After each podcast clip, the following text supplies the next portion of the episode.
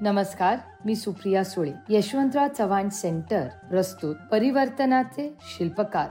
या पॉडकास्ट सिरीजमध्ये मी आपलं स्वागत करते. आपला महाराष्ट्र फार सुदैवी आहे. राजकीय क्षेत्रामध्ये फार मोठी मंडळी महाराष्ट्रात निर्माण झाली. सामाजिक क्षेत्रामध्ये सुद्धा फार मोठी मंडळी निर्माण झाली.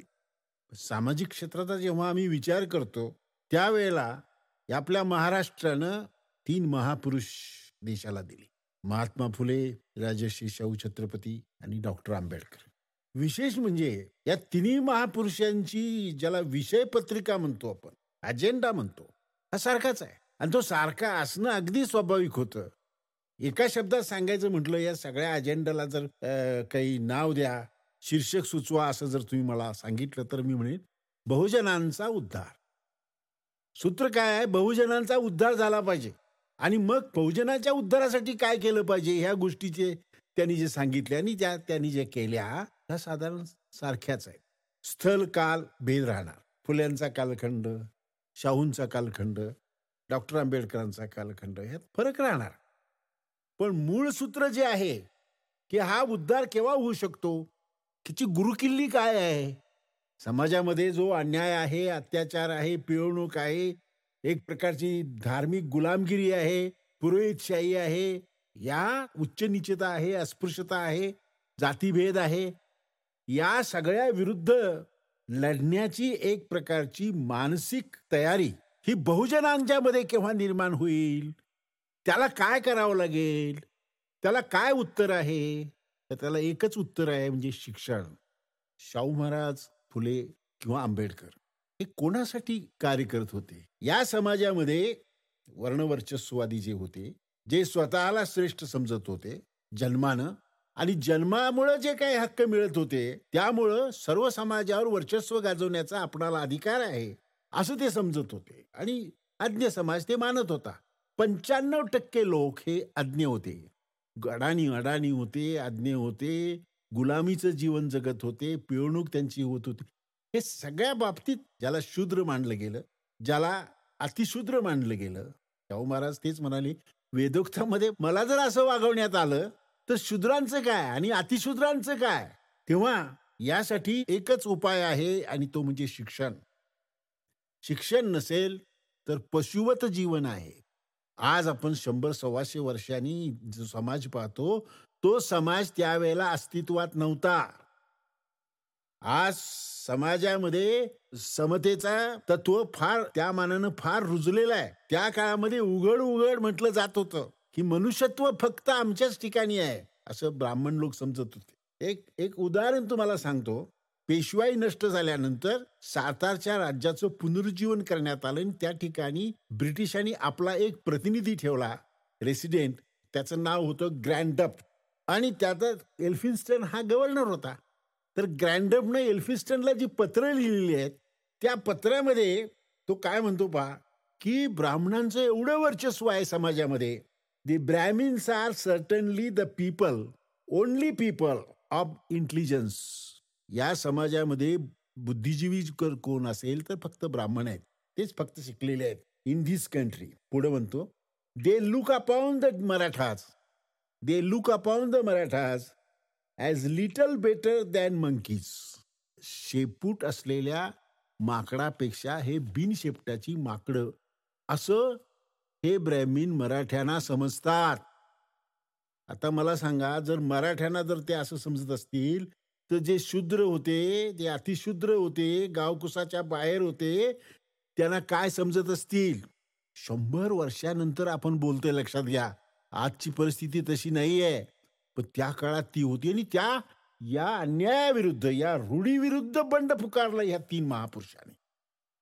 आणि म्हणून शाहू महाराजांच्या पुरतं सांगायचं झालं तर शाहू महाराजांनी प्राथमिक शिक्षणाला प्राधान्य दिलेलं आहे. माझी प्रजा प्राथमिक शिक्षण दिलं गेलं पाहिजे. उच्च शिक्षणाची तिला गरज नाही कारण ती शिकू शक प्राथमिक शिक्षणच नाही तर उच्च शिक्षण काय करणार? आणि म्हणून प्राथमिक शिक्षणाचा फ्री अँड कंपल्सरी मोफत आणि सक्तीच्या प्राथमिक शिक्षणाचा कायदा शाहू महाराजांनी केला सत एकोणीसशे सतराला. आणि आपल्या खजिन्यातील एक लाख रुपये त्या काळातले प्राथमिक शिक्षणावर खर्च करण्याचा निर्णय घेतला. शाहू महाराजांच्या प्राथमिक शिक्षणाच्या संदर्भामध्ये एक महत्वाची गोष्ट म्हणजे बहुजनांना मोठा आधार देणारी ही योजना होती. बहुजनांना सामान्यांना शहाणं करणारी ही योजना होती.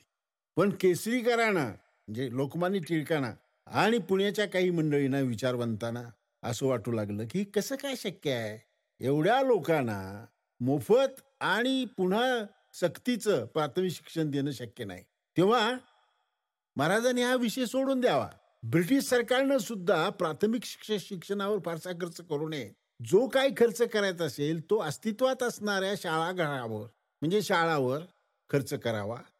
अहो तिथली तावदानं फुटलेली आहेत काचा फुटलेल्या आहेत त्या दुरुस्ती कराव्यात. म्हणजे सामान्यातल्या सामान्य माणसाला प्राथमिक शिक्षणाची गरज आहे असं या लोकांना वाटत नव्हतं. त्यावर टीका करताना शाहू महाराजांनी म्हटलेलं आहे की जे पंचपक्वान्न खात आहेत त्यांना फक्त वर तुपाची धार मिळत नाही म्हणून ओरड करतायत. आणि आम्ही फक्त कोंड्याची भाकरी मागतोय आणि ती सुद्धा आम्हाला मिळू नये म्हणून हे प्रयत्न करतायत. म्हणजे ह्यांचा जो कावा आहे शैक्षणिक कावा जो आहे हा एक प्रकारे शुद्रातिशुद्रांना रयतेला कायमस्वरूपी गुलामीत राहावं त्यांनी अज्ञानात राहावं ही त्यांची एक कल्पना आहे ही त्यांची एक मूलभूत अशा प्रकारची धारणा आहे. त्याला विरोध होता त्यांचा. तर शाहू महाराजांनी सगळं सिद्ध करून दाखवलं. शाहू महाराजांचा जर कायदा पाहिला आपण तर आपल्याला असं दिसेल की त्यांनी कंपल्सरी एज्युकेशन या सत्राखाली प्रत्येक शेतकऱ्याच्या मुलाला शाळेमध्ये घातलं गेलं पाहिजे. त्याला काही सवलती त्यांनी दिल्या. म्हणजे ज्या वेळेला समजा सुगीचे दिवस असतील त्यावेळेला त्याला शा शाळेतून सुट्टी द्या. पण एरवी त्यानं शाळेत आलं पाहिजे. पण शाळेत जर तो आला नाही काही दिवस तर प्रत्येक महिन्याला एक रुपयाप्रमाणे दंड त्यांनी पालकाला ठोकलेला आहे. म्हणजे शेतकऱ्याला ठोकलेला आहे. त्या काळातला एक रुपया हे फार महत्वाचं आहे लक्षात घ्या.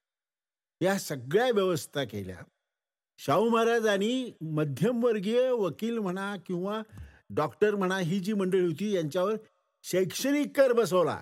जहागीरदारांच्यावर कर बसवला शैक्षणिक कर. आणि त्याच्यातून प्राथमिक शिक्षणाची व्यवस्था केली.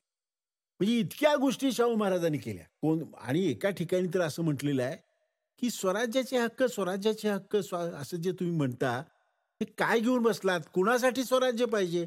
अहो स्वराज्य कशाशी खातात हे ज्यांना माहीत नाहीये. त्यांना तुम्ही स्वराज्याचे हक्क सांगताय. स्वराज्याच्या हक्कासाठी चळवळ चालवली आहे त्यांच्या. त्यांना कळू देत. आणि त्यांना स्वराज्य म्हणजे काय? आपले हक्क म्हणजे काय? माणुसकीचे हक्क म्हणजे काय? हे कळण्यासाठी एकमेव मार्ग आहे तो म्हणजे शिक्षण. आणि माझ्या ह्या प्रजाजनाला इयत्ता चौथीपर्यंत जरी माझे प्रजाजन शिकले तरी मी माझं संस्थान तरी मी माझं राज्य त्यांना चालवायला देईन. म्हणजे त्यांच्या हातामध्ये मी स्वराज्याचे अधिकार देईन. अरे पण त्यांना कळतच नाही चौथीपर्यंत सुद्धा शिकलेले नाहीत. त्यांना तुम्ही राज्य चालवा म्हणता.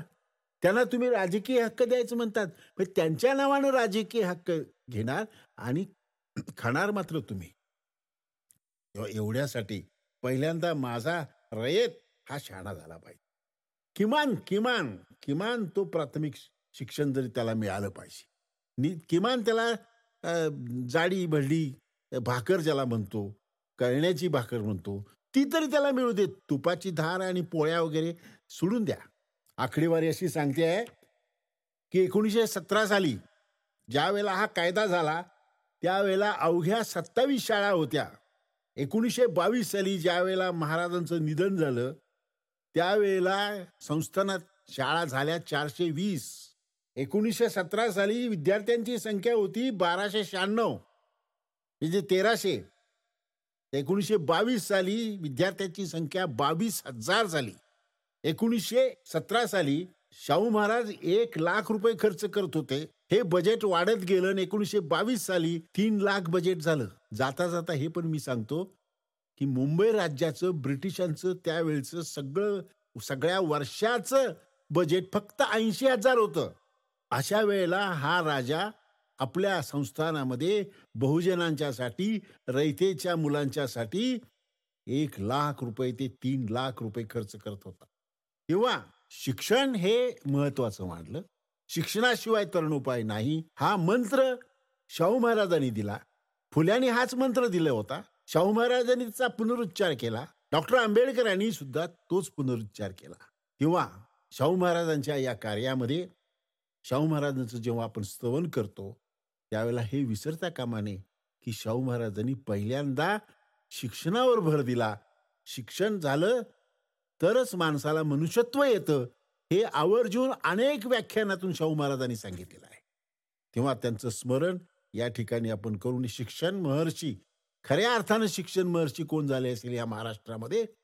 तर तुम्हाला माहिती आहे कर्मवीर भाऊराव पाटील पण त्यांनी प्रेरणा घेतली हे शाहू महाराज यांच्याकडून हा विषय मोठा आहे. शिक्षण महर्षींचे सुद्धा जे महर्षी होते शाहू महाराज त्यांना मी या ठिकाणी प्रणाम करतो.